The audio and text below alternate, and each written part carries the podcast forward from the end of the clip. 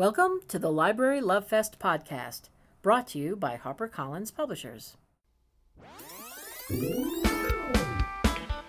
Book Buzz, HarperCollins Book Buzz. Check it out. Book Buzz, HarperCollins Book Buzz. Brought to you by Library Love Fest. Hi, it's Lainey from the Library Love Fest marketing team. Every month we get together and do a Facebook Live talking about really exciting titles we have coming up. This is the audio from our October Facebook Live video that resides on Facebook, and we have a lot of spooky sound effects, so I hope you enjoy the audio. If you want to see the full video, you can go to our video archive on our website at librarylovefest.com. Enjoy! What does your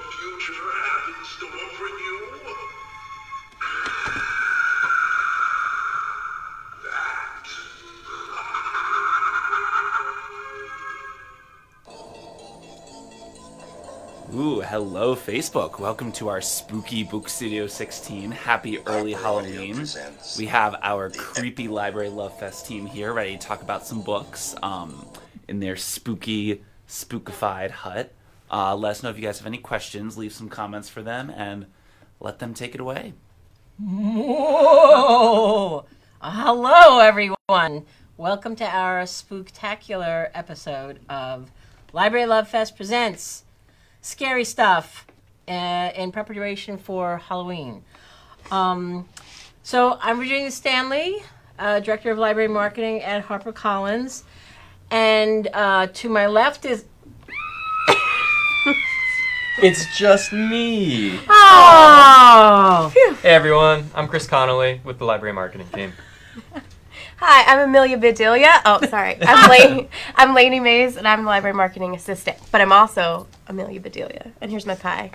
Oh my god. she just unveiled that today, and it is adorable. I love Amelia Bedelia. Oh, it's so cute. And I love the Statue of Liberty. No, I mean I do. She's fabulous, but um, I I wore it because I broke. I have a little arm injury, and so I thought it'd be fun to hold the torch with my bad arm. How funny is that? Also, years ago, we published this fabulous children's book about the Statue of Liberty, and I thought it would be a great time for us to bring that back and remind you all of that beautiful building in in New York Harbor. There. um, okay, so we're going to talk about. Well, we're going to talk about a couple things. We're going to talk about new books, forthcoming books, and um, some scary books. Ooh. Oh, and also, Scooter, I don't know if you can get our Jello mold, but it's actually underneath there, and we can't get it out of the mold. That's what you get for going to the dollar store. But um, there's Jello underneath there. Perhaps it has vodka in it, perhaps it doesn't. But we can't take it off the plate because it will ooze out on the floor, and the studio will not be happy with us. So it's going to stay there and just jiggle. Okay. Delicious brain. Do we want to talk about our scary audiobooks? Yes. So we have our great audio team made us a little clip and I'm uh, a few books, and I'm going to put it on our blog after this, so you can listen to all of them. But we the what was just playing was The Exorcist. That's what it starts off with. And then we had have a book that we're also going to talk about, Bird Box. That's going to be on Netflix soon. It is in that stack over there, The the stack? scary book stack. the scary book Yeah. stack. Oh, Let's scary see. book stack. Um, and we have Alice Isn't Dead, which is also in that stack, and The Witch of Willow Hall. So all of those books are super scary to listen to and soundtracks, and I will put that up for you guys so you can hear clips. Yeah. Do you want to play some or what? How does it Sure. work? Uh, because we could talk about the bird box first, just because it's scary and we're starting off scary. Hope you kids are okay out there, not too afraid. Okay, so Bird Box. Sometimes I wish I were an architect so that I could dedicate a building to a person. A superstructure that broke the clouds and continued up into the abyss. And if Bird hmm. Box were made of bricks instead of letters, I'd host a ceremony, invite every shadowy memory I have, and cut the ribbon with an axe. Letting every So that's Bird Box. Josh Malerman's such a great horror author. I, I love him. I first read uh, Black Mad Wheel, which came out a couple years ago, Yeah. um, and then went back to Bird Box. And he just has a really cool. He's a musician, so Yep. he has like this natural. He, he writes and he writes about sound and how that plays into the horror. He uses it really well. It's super creepy. So an audiobook is like perfect. And So I can't wait. perfect. I can't wait to see the Netflix series as well. We also have Alice Isn't Dead. Well, hang on. We just want to oh, talk sorry. about for the Netflix. The Netflix. Um, they just posted a trailer. Super creepy. It is. um, for this Netflix movie that's based on Bird Box. We just want to show them a jacket again. Um, and that's with Sandra Bullock and Sarah Paulson, and that's going to air on Netflix and in select theaters uh, on December 21st. So um, we have these super creepy gifts that we can put on Library Love Fest, which are really kind of funny. But I mean, honestly, you watch this trailer and it's just Sandra Bullock is freaking me out. The book freaks you out. He's such a nice guy too. I think he came to the Texas Library Association. Anyway, Yep. great guy, and oh, my crown's in the way. Uh, great guy, scary, super creepy book um, about this woman and her kids, and they're in this boat and they're getting away. They have to be blindfolded. If they they take the blindfolds off, they're screwed, and something's after them. You don't know if it's feast or beast or or, or man, and it's just so creepy. Burn, Bird Box, do it. All right. So next is Alice Isn't Dead, which is also a podcast, but this just came out last month, and so Alice is, um, well, she's not dead. she she has disappeared, and they think she's dead, but her wife goes on a mission. She's driving a truck to go find her because she keeps seeing her appear in different news. Um, t- on TV in the news, and she doesn't know why she's there, and then all these creepy people come. So here's a little bit of this one. Keisha Taylor settled back into the booth and tried to enjoy her turkey club. The turkey club did not make this easy. A diner attached to a gas station a couple hours outside of Bismarck. A grassy place between towns. Keisha's main criteria for choosing the diner had been ample parking for her truck. So it's just kind of gritty, and you all these creatures kind of come out. It's very creepy, and if you actually want more, the podcast is a good listen and supplement to it. Yeah. Same name. Same name. All right. Cool. So, anyway, we hope you have a lovely Halloween, whatever you do. Don't eat too much candy. Boop. The torch is in the way. My torch and my brain. Somebody said, Do you, "Where's your brain?" I'm like, I don't know. I hate it. I ate my brain. All right. Do we want to talk? Let's let's let's continue with in the vein of thrilling reads. The Boys in the Cave by Matt Gutman. Deep inside the impossible rescue in Thailand, we were all riveted um, when these poor kids were stuck in that cave with rising waters. Um, and um, Matt Gutman has he's an ABC correspondent and he um, chief national correspondent, chief national correspondent, get his title straight. Um, and he uh, he really captures it. You are there. Um, he came into the office. We met with him. He's uh, quite visible. You can find him all over ABC, and he will be all over ABC uh, when this book comes out on um, November thirteenth. So not not long. Uh, this is a drop-in title for us, and um, this is uh, all about you know what happened. Uh, he he interviews uh, everybody that was involved with this rescue, and goes into the cave himself and tells the story of how these kids survived. You know, drinking the water that was dripping off the walls, and how you know they were they were they went in. They knew they were going to go in. Um, they actually even put it on Facebook that they were going to go into this cave. Um, and they did know how to swim. However, this water was rising. It was the rainy season, so the the water was fast and and rising high, and it they just had to keep going deeper and deeper into the cave, and found themselves uh, on this like beach in the cave, and, and there they were for all those days, um, and um, and what they did and how they survived, and then how they got them out, which is harrowing because I don't know, I didn't really think about it too much, but it's quite harrowing. I mean, talking about like how they had to give these kids uh, you know, they had to g- give them a sedative to calm them down, and basically they were out. But then some of them like came to, and like the waters are rising, and they're getting these kids out of the miles long cave. Unbelievable. So he really does a phenomenal job telling. He's a fabulous storyteller. So, what do you want to say something? Oh, oh, I I thought had you were. to Gonna... itch my nose. Oh, sorry, You're on the Amelia. nose. I'm on the nose. Maybe it's like from baking your pies that you have like a little bit of um, flour.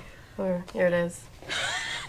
Anyway, um, it's an amazing story, all about uh, you know the plans to you know thwarted plans and the people who were involved. And I'm telling you, he's he's really a terrific uh, storyteller in person for sure, and in this book. So that's the Boys in the Cave: Deep Inside the Impossible Rescue in Thailand by Matt Gutman, and that is going on sale November 13th. So just around the corner. Okay, So cool. so cool. Okay.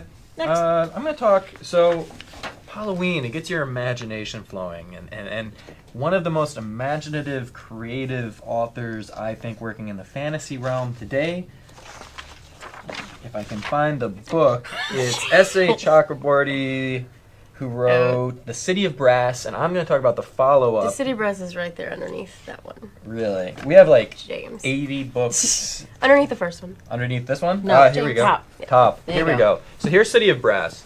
This came out. It was a library reads pick in November um, of last year. Uh, librarian favorite. It's kind of it has a classic fantasy pacing, but it takes place in Cairo and it kind of uses uh, like Middle Eastern imagery uh, as opposed to kind of that classic Tolkien, you know, style fantasy. Those fantasy elements. Uh, and it follows this kind of young con artist who discovers that she has kind of secret powers, and her fate is intertwined with uh, this Jinn kingdom. There's warring factions. It kind of has a little Game of Thrones element. There's political maneuverings, but the characters are so brilliant. Um, and again, people were eagerly anticipating the follow up. It's going to be a trilogy. The next one, The Kingdom of Copper, is going to be coming out in January of next year. Uh, Oh, okay, got it. Um, so that uh, the, the follow up kind of takes place right after the kind of the incredibly harrowing, at times heartbreaking ending of this one. Um, I've sent it out to a lot of library friend, librarian friends. It does not disappoint the sequel. I think it actually ups the, the level of writing and uh, the imagination involved. Just really cool image uh, imagery and again the characters, which really what gives all these fantasy novels the weight are brilliant. Um, so I highly recommend. Again, you can get City of Brass now as a trade paperback, and then just let me know if you're looking for a galley of the follow-up Kingdom of Copper, because I know a lot of people are champing at the bit for Yes. it, and it is Knocking- champing at the bit for all of you at home. It's champing at the bit. I'm not, yes, not chomping. Don't chomp at your bit. You Champ don't at wanna- it. don't want to chomp. Just be proper. And People are very excited about this. Knocking down our door for this book. Yes. They were yes. champing So- at the bit. Yes, champing they're at the champing bit. at the bit. I'm like, stop champing on my bit. You learn something too at our Facebook Lives. Yes. The more you know. Give me your tired, your poor, your huddled masses yearning to breathe free and stop champing at my bit. Okay. We Okay. have um, Jane, who has already champed at your bit. Um, and loves Wait, what, Kingdom- what, what, what? We, Jane, Jane, who has already champed at your bit, um, loved Kingdom of Copper, and thanks Chris for sending it to her. So No Yay. problem. You okay there? Yeah, I'm, I'm dying. Uh, again? Again, round two. I asked Chris if his costume glowed in the dark. Oh, that would be cool. I might. I know the cobwebs too. Ooh. Yeah. That's cool. Later on, we'll turn out all the lights.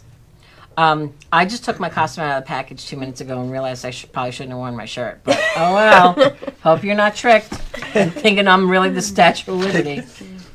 All right. Next. Next, we have a debut thriller, No Exit by Taylor Adams. And this, I'm going to let it sit. Oh, that's not going to work. Thank Give you. it. Give it on up. So, No Exit, Taylor Adams. Taylor Adams is a, a filmmaker and a director, and this is so chilling. I read it in the middle of summer and I had goosebumps. It was so chilly. Um, it's about a girl named Darby Thorne. She's driving through the Colorado Rockies and she's going to visit her mom who's sick. She's on her way back home from college and when she gets to a in the middle of a blizzard, she has to stop on the side of the road. So she goes into a rest area and there's four strangers all sitting around and she doesn't want to talk to any of them. She just wants to get out of there as soon as she can. She goes outside to find cell service. Hint, there's none. And she walks by a van of one of the strangers, and there's a little girl locked in a cage in the back of this van. So she has to figure out who put this girl in there, how she's gonna get her out, and if she's gonna say anything at all, actually. So it's creepy. The people come in and out, and you get to the end, and there's so many twists. I had to go back and see what I missed because I had missed so much, and there's so many little clues. Um, but also, I mean, it's a thriller, but it's got a dark humor that I really enjoyed too. Taylor really kind of hits that really well. Um, and I think it's you're gonna love it. It's so oh so chilling. I, I can't even tell you. Some scenes I just had to put it down because it was very intense. But so great. No exit. Taylor Adams. All right. Now, what now, brown cow? Oh, the Enchanted Hour. Um, how much do we love this? Love this.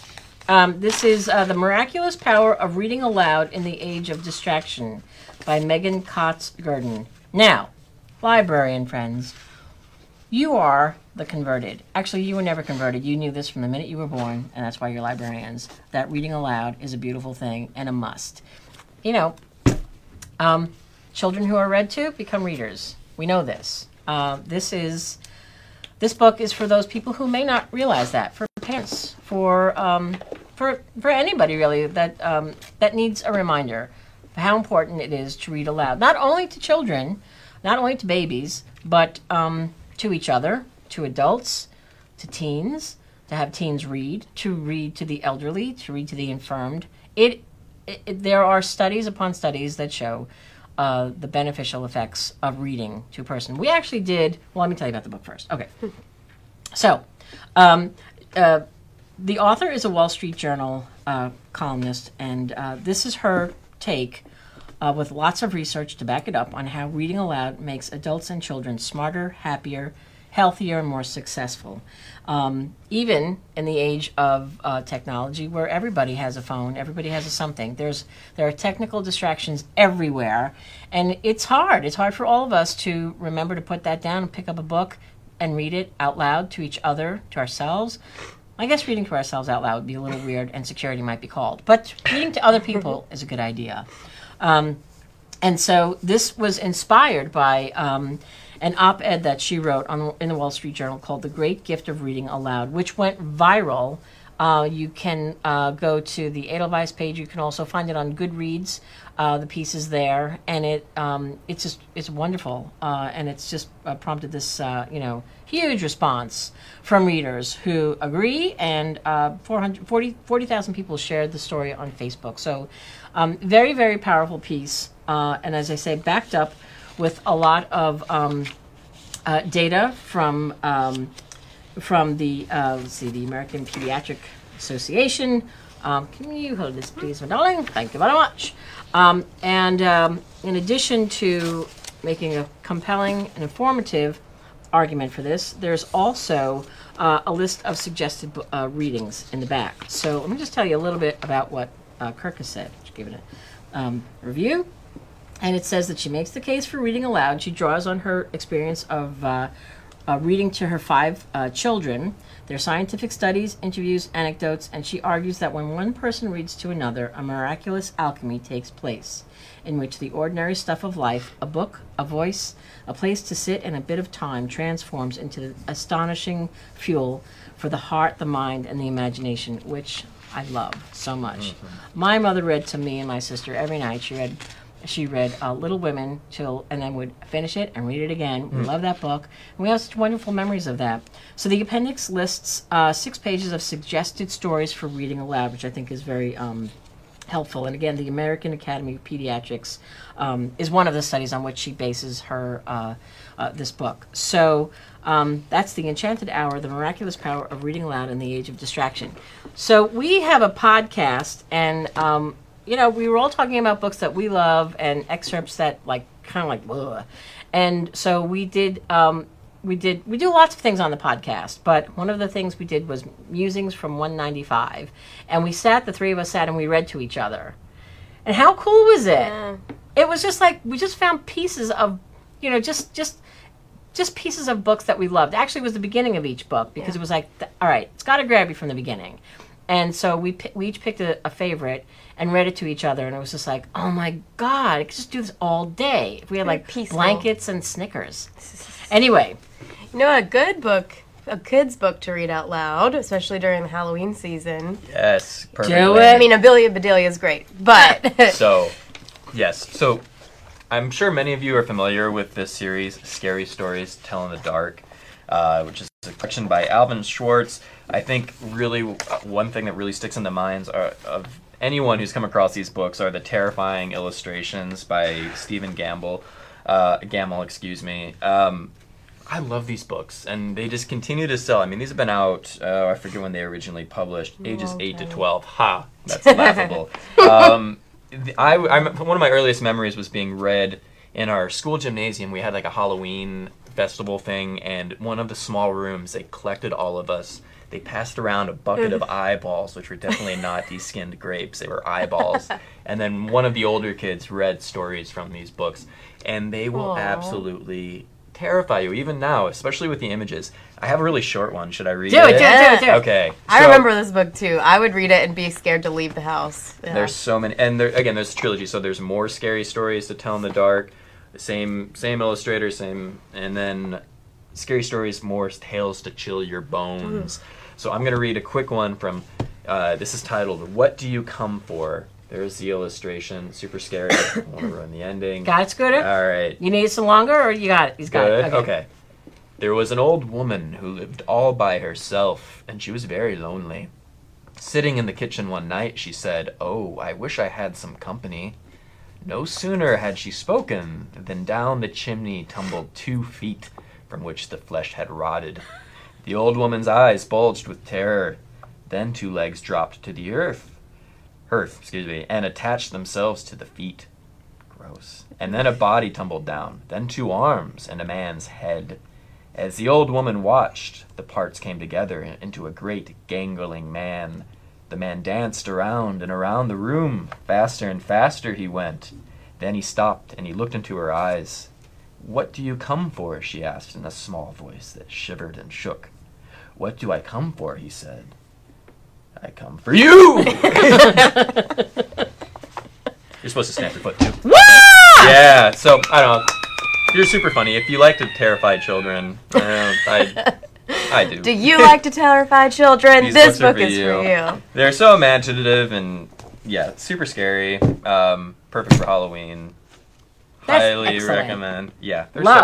so fun. you should go read to kids at like a library Just terrify children. it would be so great they I would like it. they would love that yeah, Volunteer. Be That'd be scared. fun. Yeah. So, yes. That's what we should had do. had We should go on the road. Yeah. and Just well we just might maybe. Hmm, stay tuned So, for those of you just tuning in now, uh, just a reminder this is our Library Love Fest team. We have Virginia, Chris, and Lainey, and they're talking about some of our exciting new and upcoming books. Yeah. That's it. yes hi thanks hiding my liberty strap okay here we go what's happening Um, I'll was, talk about. that was excellent chris I really enjoyed that myself. I really did that for me, but I'm glad I could share it. Um, listen as long as you're happy I, those books explain who I am Oh. as a person. so, This makes a lot of sense, Chris. Michael, thank you, thank you so much. oh my god okay Um, keep going you nutballs All right, I talked. I'll, I can I'll- go. Yeah. Okay.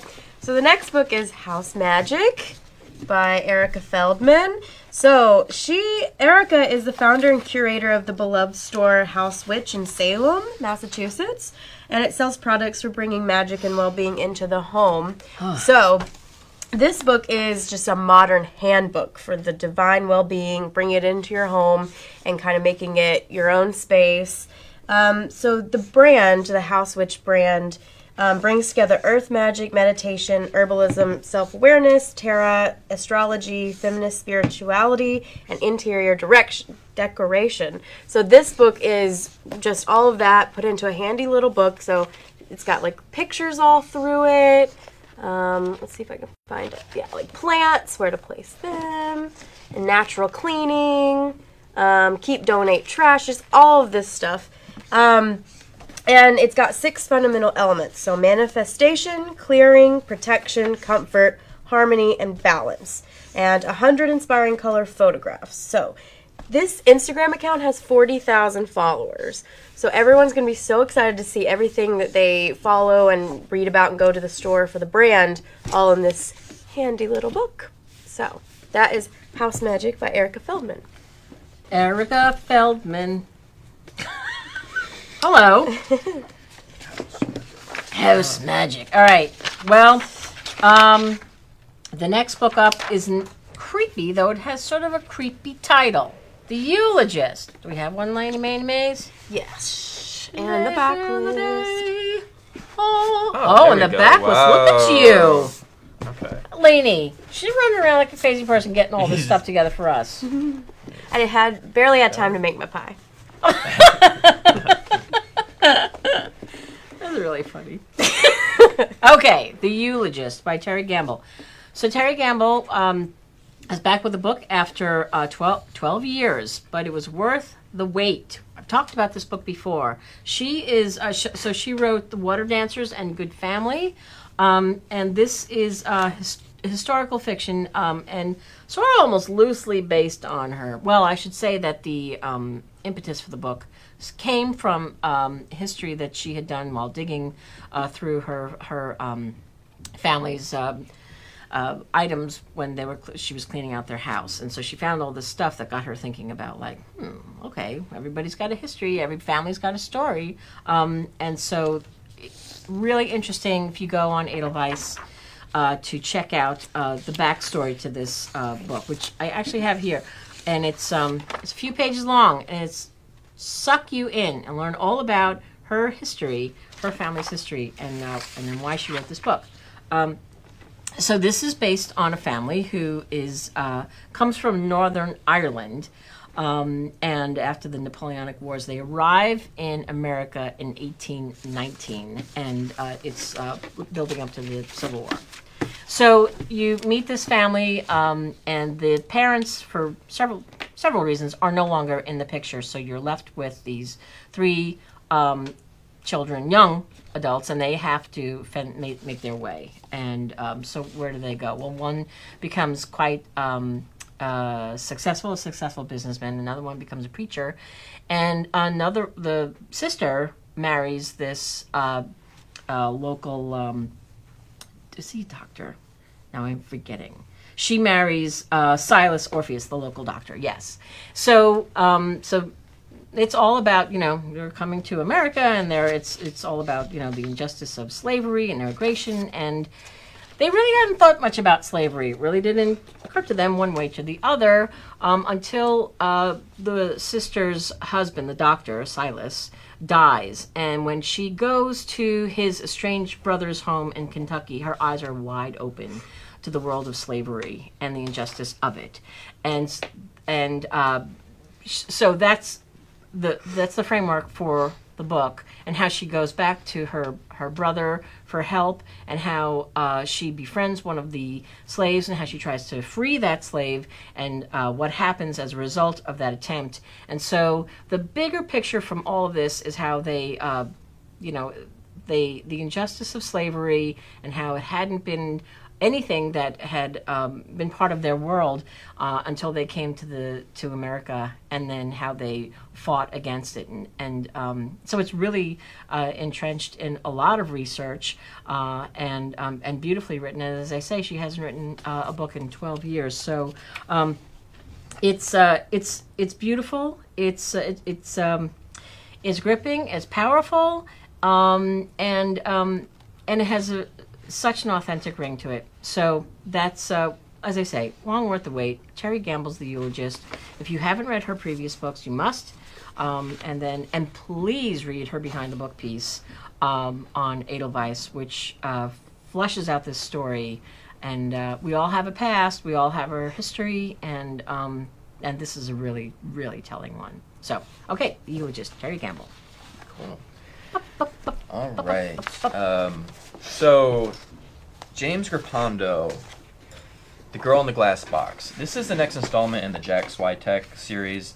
Um, so, James Grippando has been an attorney for over 30 years. He writes really smart, uncannily timely political and legal thrillers.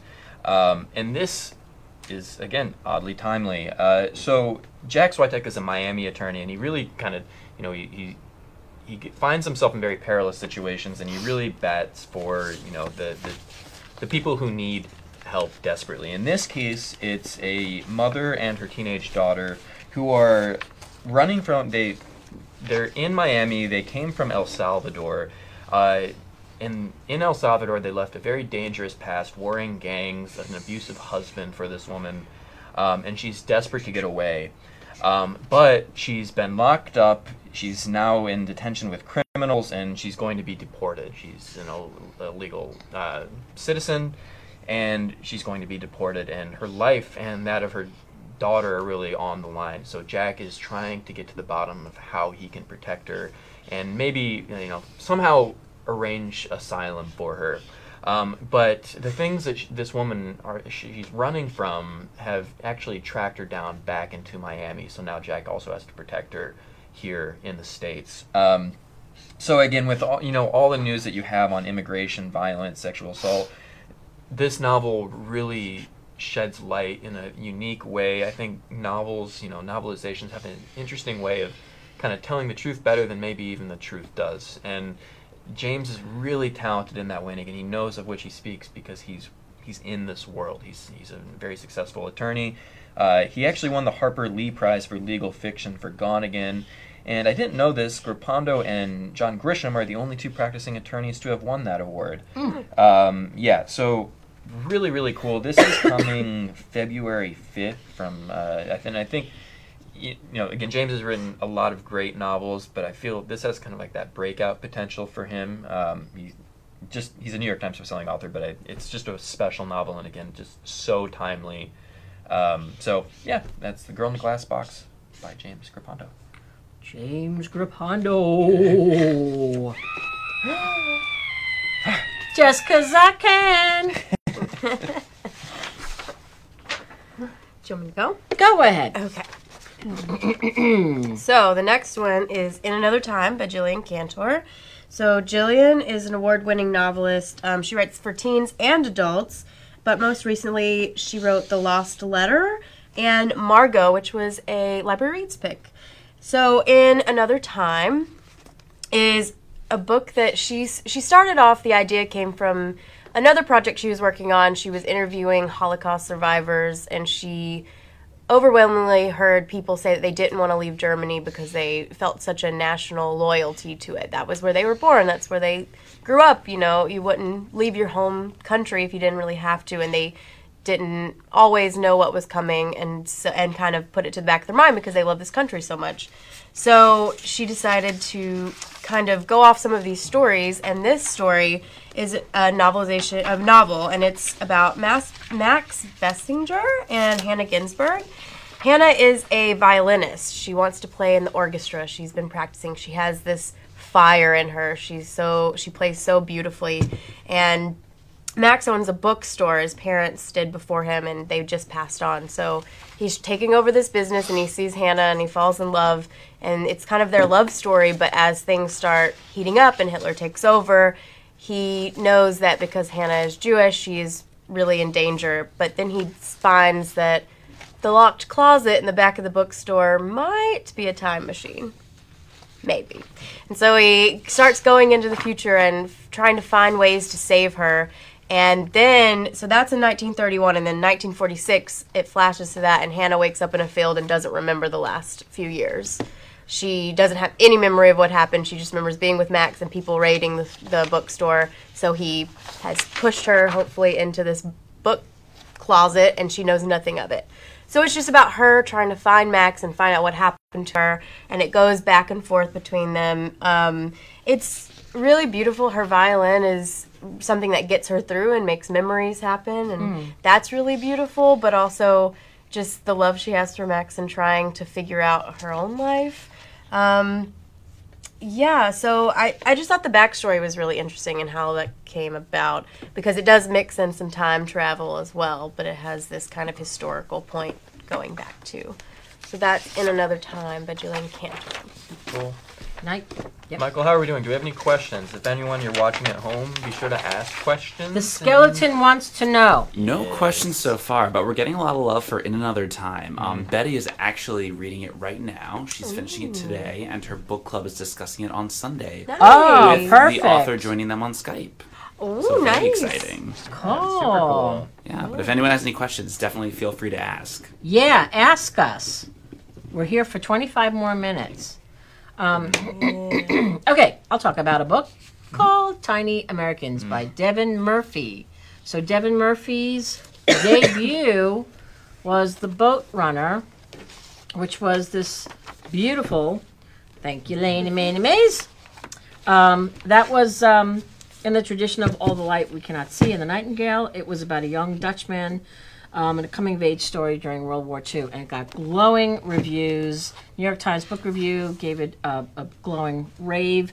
Kirkus gave it a star, honestly, and what a nice man too. He came to the American Library Association, and um, it's just as just as sweet a person as he is a brilliant writer. And seriously, just go on Goodreads, and you won't believe the the raves on that book. Well, he's back with a very different book called Tiny Tiny Americans. Um, and it is uh, it's a story of a family. Um, and it is it goes over several decades. And um, it is written in the vein of um, of Richard Linklater's uh, film Boyhood. And it follows this one family over the, over the course as say of several decades. And it's everything. It's this coming of age book. And there's um, there's everything that you could possibly imagine. The father and the mother uh, love these kids, but not each other. There's a lot of uh, there's alcoholism on the father's part. He's great with the kids, um, but he's um, you know he teaches them teaches them all about life. He takes them outside. He loves to bring them, you know, show them how to live in the world, but he doesn't show them how to live in the world without him. Um, and um, eventually he leaves, and they resent him leaving and they resent her staying. Neither one can win. The scars are, the, the wounds are there, the scars are formed. And so you follow these kids through into adulthood and how their childhood has affected them and, and the trajectory of their lives. And then you, uh, the father re-enters the picture. Um, he's he's cleaned up, and now he's uh, seeing, uh, you know, the uh, the effects of um, that disease that had uh, it had it on him, and the and the effects that it had on these grown children now. Um, and so that's it in a nutshell. Where they go, what happens to them, how everyone is affected by it, and how there is love at the core of this, and how can they re can they get that back? Did it ever leave? How do they feel about each other? It's the arc of a story. It's the arc of a of a of a family. I mean, uh, as I say, over several decades. So you see. You see how you know it has the effect on one kid, and uh, it's repeating itself. You know, so we all know these stories, but in the hands of a gifted writer, uh, like Devin Murphy, who uh, proved himself uh, in his debut. I, I really encourage you to pick this book up uh, because it's. Uh, oh, I have a great quote.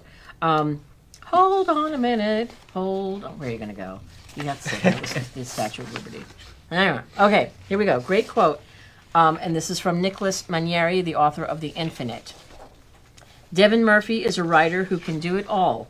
With Tiny Americans, he gives us the Thurbers, some of the most complicated, most endearing, and most memorable characters I've ever read. The smallest details of their lives are vested effortlessly with enormous power and exquisite prose. I turned the pages, breathless, and yet the scope of the novel is nothing uh, short of epic. When people say fiction is true, this is the kind of story they mean. Wherever you are and whenever you read it, you'll see that Tiny Americans is the thing that you needed. That's Nicholas Mainieri, author of The Infinite. So uh, please, please, please, please pick that book up and let us know what you think. Can we just can we talk about this one second? All right, Please. Pause. we don't do we I don't know that we have it here. No, not with us. Okay, so we're really talking about books that are about to come out or out in a month or two. We have a book that's coming out in May, and it's called the six, the seven or eight deaths. I'm Sorry, the mm. seven or eight deaths of Stella Fortuna by Juliet Grames, and it's just reminding me. This book, Tiny Americans, is reminding me of it. It's another story about a family over the decades. Scooter, I don't know if you can get that, but um, this is a debut, and it will also knock your socks off. I know we've talked about it before.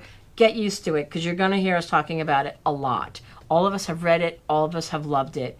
Um, and it is the story of, um, at the core of it, uh, is the story of these two young girls, sisters, Stella Fortuna and her sister. This is based loosely on not not too loosely on the author's grandmother and aunt. And it's about their life in calabria italy growing up in this tiny village and what happens to them over the course of decades and immigrating to the united states. And it is so good.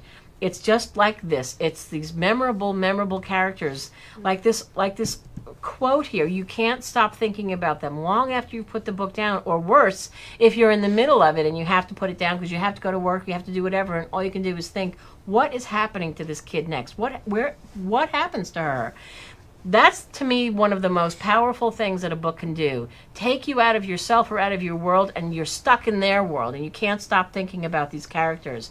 And that's what happens in the seven or eight deaths of stella fortuna by juliet grames i can't speak highly of it enough. I can't wait till this book comes out and i can't wait for you all to read it. Um, but just like Tiny Americans uh, by Devin Murphy, it's that kind of great writing that really makes you care about those characters. They're not just characters, they're real people, and you care about them um, because they've done just such a beautiful job of, of fully fleshing this out. Boom. The really great part of that book is that there's a narrator from this time looking back. I mean, you kind of realize she's in the family, but you don't know. And she's pointing out all of the really inconsistencies in racism and immigration and feminist problems throughout the Stella's life. And she really gets to kind of give you an outside look of Stella that it, it really makes you think too. And it's, I like wept. That's what I say. I like one point I was just like, I feel for this Yeah. person so I know. much.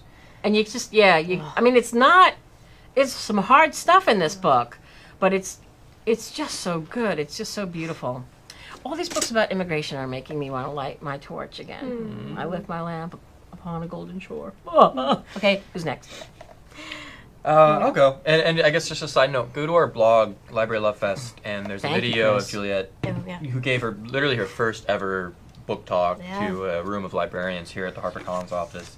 Uh, and she talks about the backstory that inspired inspired the book. Her own grandmother. She has pictures, Oh, uh, pictures. from Calabria, and just beautiful. She's a talented uh, photographer as well as it. She so said happens. that she's not good at pictures, and these pictures are so beautiful that it, does, it doesn't matter if you're a good photographer or not. That's how Right. beautiful it is. Yeah, Yeah. yeah. She is good. So Definitely Yeah, watch this is. video. Go to Library Love Fest. Thank you for. Yep. That's good because uh, yeah, it's it's these photos are not in the book, but um, it's just you know to provide backstory to what informed her about about writing the book, and then people told us later like those pictures really. Pictures of her grandmother and her aunt. Oh, and they're on the beach and oh, it's so good. You got to Yeah. read it. Yeah. Okay. Um, all right, so I got I have a great chilly contained psychological thriller for you all. It's The Hunting Party by Lucy Foley. Um, so this is great for fans of like Ag- Agatha Christie, Murder on the Orient Express, but also fans of Ruth Ware, Tana French. Um, and again, it's in that very that kind of locked room Agatha Christie tradition.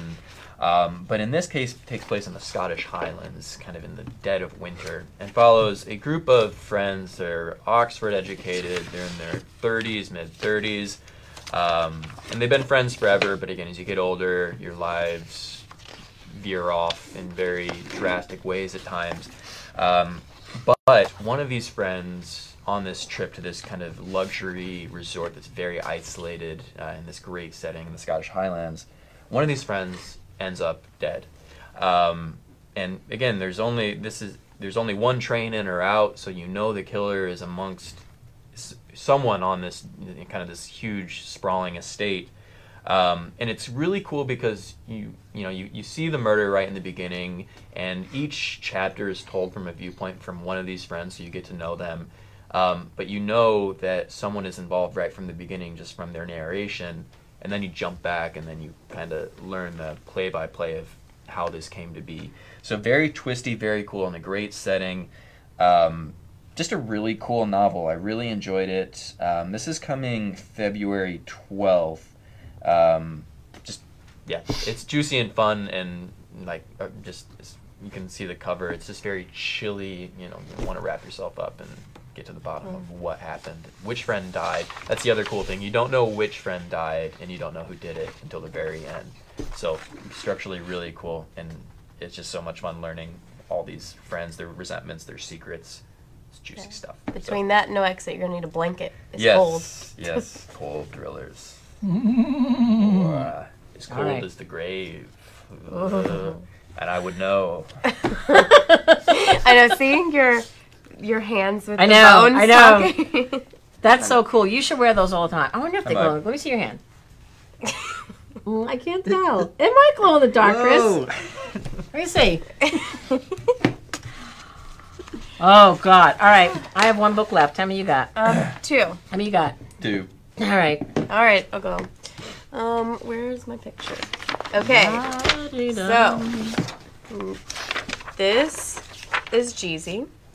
And the book is Trust Your Process.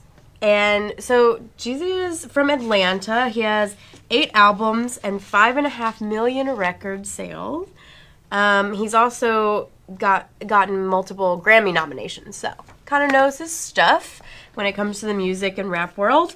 And but before he was a rapper, he grew up in kind of the poor area of Atlanta. So he grew up trying to f- kind of get past all of that and get into this stardom.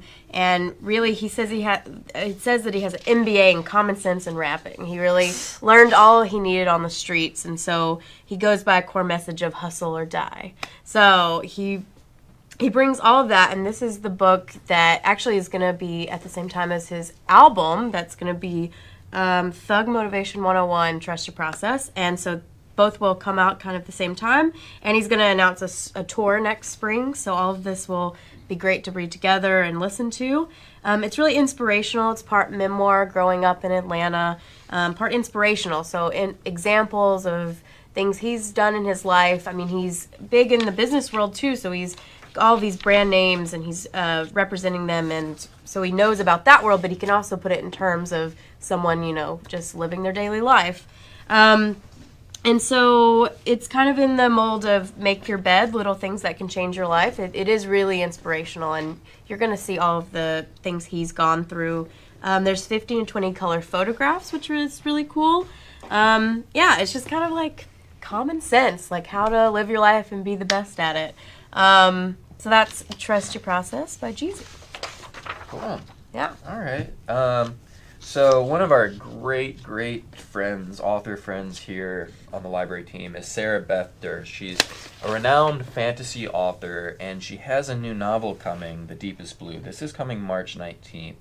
So Sarah Beth is, she does YA novels as well, but um, we really came to know her from her series, The Queens of Renthia, uh, which started with, let's see, where is it? The Queen of Blood. This is we, we have a lot. So, and then it was followed by the Reluctant Queen. Make sure. I, let's see.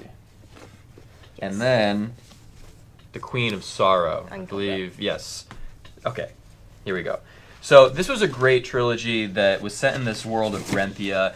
Just Sarah Beth is one of the most creative authors I've ever met. She just has an imagination for miles and miles. Um, so great world building here, and this world, Renthia, it's inhabited by nature spirits, which you think nature spirits like you know friendly friendly things. They're not. They're like bloodthirsty, they hate humanity, and everyone is always kind of on edge. And there's a select few people within this world that can actually control and fight these nature spirits. So it's a great sprawling series um, that is available now. But The Deepest Blue is really cool because it's set in that world, but it's a standalone, and it's a very different setting in that it kind of has an island beach setting. Uh, you, you find yourself on this small island, and this young woman is about to be married. Uh, it's a you know it's a beautiful day. Her uh, her whole village is attending, and this small island is attacked viciously by these nature spirits, and it's it's a tragic event. But this woman discovers that she is one of these chosen people that can control and fight these spirits and get to the bottom of why they're attacking and what she can do to salvage her you know her society. So really really cool. Again, Sarah Beth, she's she's amazing. I just uh, I always enjoy seeing her. Uh, you've probably met her if you go to any of the library conferences. She's she's usually there. Um, so this is coming March nineteenth. Um, if it's available as a galley, let me know. But also dip into the trilogy because it's brilliant. Um, they're all available now, and I think they're available now as trade paperbacks as well or mass market. So give that a shot. Beauty. All right. Uh, my last book is by Tessa Hadley, Late in the Day. Uh, she uh, also wrote, oh, thank you, uh, uh, Bad Dreams and Other Stories, and The Past, her most recent book, which was uh, her most um, accessible and commercial, um, and uh, nearly tripled the sales of her, her previous book. So, um, and we are so sure that uh, we'll get that and much more in her next book, Late in the Day, which goes on sale in January. And this is um, very quickly because we're running out of time. Uh, this is a story about uh, two couples. They have known each other for 30 years. Um, uh, two married couples, um, and they uh, they had known the women had known each other in childhood, as had the husbands known each other in childhood, and then they um, they all got together uh, 30 years ago through school, and um, so present day, this one couple gets the phone call that from from the, the woman uh, from the other couple that her husband has died. There was nothing wrong with him. Um, he just it was very unexpected, and he passed. And so this is what happens. Uh, the fallout from that. Naturally, immediately they are there for them. What can we do for you? Um, how can we help you? They end up, you know, having her stay with them for a bit. Um, and but you learn that they actually the couples had been uh, uh, with the other. So uh, the man who had died had been uh, with the woman of the other partner of the other couple, and so eventually realizing that um, they were more suited to the other. Do you get what I'm saying? So they had their past. Um, and they had sorted it all out and they they realized that they were better suited to who they were with and then when this man dies old wounds uh, and uh, old feelings and some grievances and some uh, you know maybe un- unfinished business uh, start to surface and so that's the story of uh, late in the day got a starred review from kirkus um, this is a four, they say, a four person character study. Here, as always, Hadley is a master of interpersonal dynamics. The, the novel captures the complexity of loss. Their grief is not only for Zachary, it is for the lives they thought they knew, restrained and tender. I love that. Um, this is for fans of Anne Tyler, Alice Munro. It's smart. It's uh, it's it's it's just com- it's completely sucks you in. I just love these books where these character studies are just so flawless when done when done right. And uh, once again, Tessa Hadley knocks it out of the park with "Late in the Day."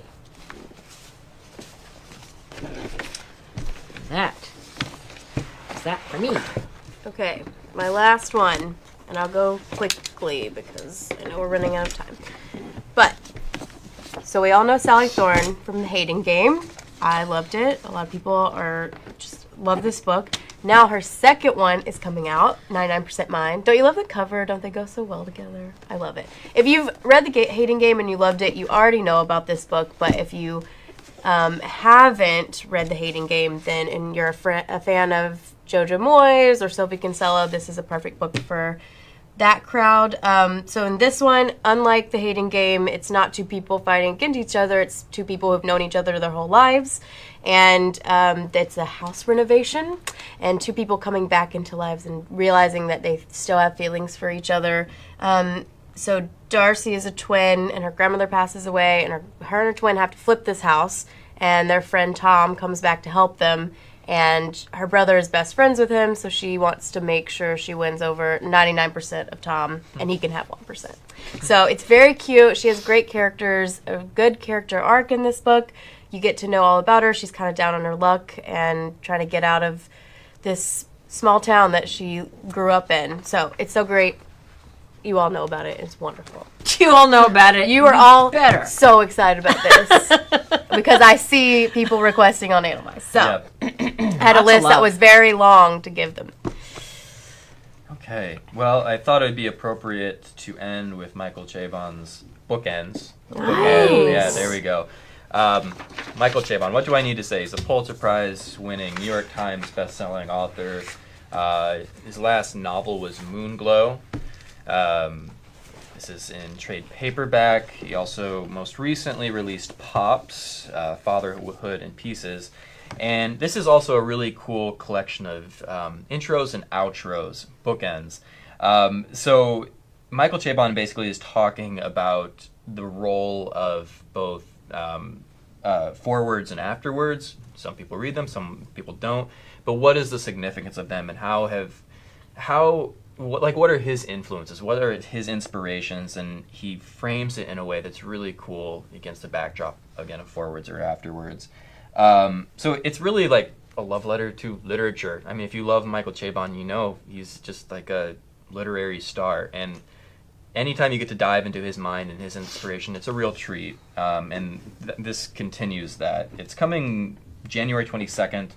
Um, I mean, if you haven't dive, delved into the mind of Michael Chabon, I highly recommend it. He's just a beautiful author who I think spans a lot of different tastes. Like I, I gave Moonglow to my father, um, who's a little more like of a conservative guy. He loved it, but he also appeals. You know, we need literature that kind of appeals to everyone. eh, Sometimes, you know, like whether whether you're whatever your political viewpoints are, whatever your literary tastes are, I think he just has that humanity and that humility that really appeals to everyone.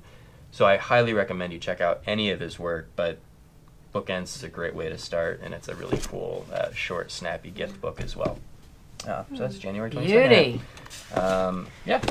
So that's it. We got through all of them. Wow. Do we want to eat some of our brains? Don't forget about the Statue of Liberty. Yeah, you want to eat some brains? Let's eat some brains. Turn it upside down, lady. Let's see what happens. Brains. Oh, it's starting to come out of the mold. Scooter, don't get mad at us. Uh, Oh, some of Yes! it is out. Okay. Oh. Uh, that gives me a headache. Mm, what's Can't in there? for. Laney, what's in there? Give me that. Well. thing. dig it out So every year we get a king cake. from our lovely friend Fina Yes. in New Orleans. doing surgery a little. And so I had it on my desk. and I thought, why not stick it in the mold? The baby, the baby that's in the king Yeah, I don't know if you can see it. It was going to be very dramatic. Why don't you suck some of that jello off of them? Never mind. Um, can you see the Um, baby? But Laney, tell them what you wanted to call it. So I brought the baby and I said it can be a brainchild. Oh! Is that not hilarious? I love that you said that. so there, there's our brainchild. It's not exactly. I don't know. We, we don't do Jello a lot. um, we we tried. It's alive. it's alive. It's like the blob. anyway, we hope you like these books. Have a nice, safe Halloween. Welcome